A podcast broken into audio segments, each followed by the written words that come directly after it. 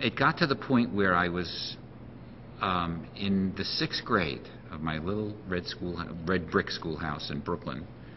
Uh, I didn't even have to sit down and do work like a normal kid. I was painting in the back of the room all the time, and my teacher was terrific. You know, she and she made this big show all over the lobby of the school of my artwork, and um, I got out of things like spelling tests and all these things because I was painting. You know, so I always I always knew that artwork would be something I would always be doing.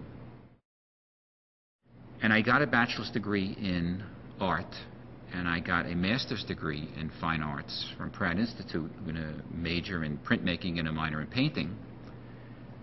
And you would think that I would know what I'm doing.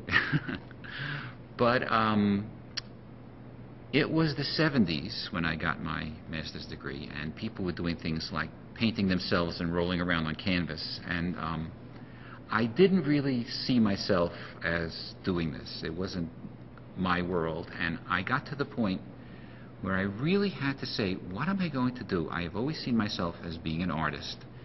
But this is uh, the gallery scene, you know, the fine arts that I'm involved with just doesn't seem to be the route I would be going. And I had to examine why did I always want to pick up that pencil and draw? And I realized that ever since I was a little kid, that's what I used to do. And what, what were those sixth grade paintings? They were story illustrations. Each one told a story. They were characters. They were fun. They were humorous. Uh, and I realized that I wanted to do artwork that was fun to do. And you don't see many people walking around a gallery and chuckling. Um, and I realized that I wanted to chuckle. You can do a painting and it might end up being on somebody's wall. But if you do a book, it goes out to the world. It goes out in multiple copies. It's printed. It's in libraries. It's in homes. You know, somebody can have it, you know, here and there and everywhere. And um, very often when I'm in a bookstore and a family will come in and they say, oh, we've just been reading your book, you know, and we read it every night. Um, there's nothing like that. There's nothing like the fact that you've actually become part of somebody's family life. When I was a kid living in the city, you know, the city was fun. It was paved. It was um, the tree that grew in Brooklyn. That was the one tree, you know, was in front of my house. And um, but in the summertime, we used to go to upstate New York, and uh, the world was just completely the opposite. It was green. It was soft. You could walk around in bare feet. And we used to go out and pick lots of berries that grew wild. And I always thought of the world as being particularly generous and joyful. And um, when I was searching my memories, trying to write a book for very young children about being joyful, that popped right up. So I wrote this whole story about berries, and it turned out that I was writing too much. And a very good editor said to me, why don't you just focus on the berries? And I took the names of the berries and I just started making silly rhymes that go along with the names of the berries. One berry, two berry, hatberry, shoeberry, canoeberry. And I wrote this nonsense poem, which was a lot of fun. And the writing comes first. And then I had to illustrate this nonsense poem, and the illustrations give it kind of a rationale. You know, you take a nonsense poem and you illustrate it, and it seems like, oh yeah, that could happen, you know. And um, uh, so it became Jamberry. Joanna is a really good writer. Sometimes, uh, you know, I use her as a paradigm. When I'm reading something else, I say, you know how Joanna would have said this? You know, our point is that we have to be very clear, very, very clear. We don't want the children to have uh, a fuzzy idea as having read something in one of our books. We want them to feel that they understand what's going on. And so you have to say things that are clear, and you have to say things that are truthful. Sometimes you can't tell the whole truth because it's too complicated. But the part you're telling has to be truthful. So I really admire her ability to do that and to organize the story and, you know, and make it all go.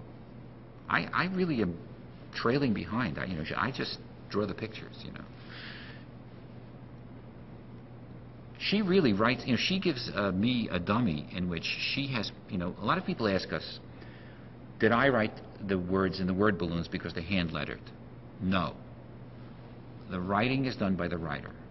The art is done by the artist. She gives me pages that have the text, the reports, and the word balloons on a blank piece of paper, you know, and I have to organize how it's all going to look. And I can make suggestions. I've made suggestions to change reports. I've made suggestions on how to illustrate reports. Uh, I've made suggestions on changing some of the word balloons and jokes. But really, um, she's the writer, and I'm the artist. And the writing comes first.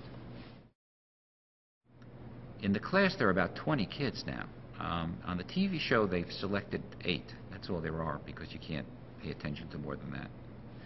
But uh, Joanna would make up a name, and then I would make up a, a kid to go with it.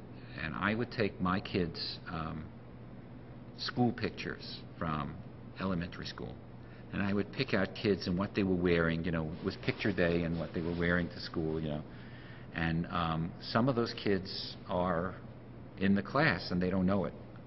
Although one of my son's best friend is Arnold. He was the model for Arnold, and I didn't tell him till he was 16 years old, which was a mistake. he said, "I don't look like Arnold," and I said, "Well, that day uh, you were wearing that shirt to school, that white and yellow striped polo shirt, and uh, you have that blondish curly hair, and that, that was you. You were Big Arnold. I said, you're not like Arnold, but you, he looks like you. After many um, science adventures and all those TV shows and all those TV plots, 52 different science explorations, we started to think that it might be fun to take Miss Frizzle in a different direction and go into the study of cultures and world uh, history. So we thought, what if she breaks the mold a little bit and doesn't go with the school bus, but she's taking off from school and she's going off on a vacation and uh, she has her own adventures. And um, we did this because we wanted to try to make it not confusing with the science series in many ways.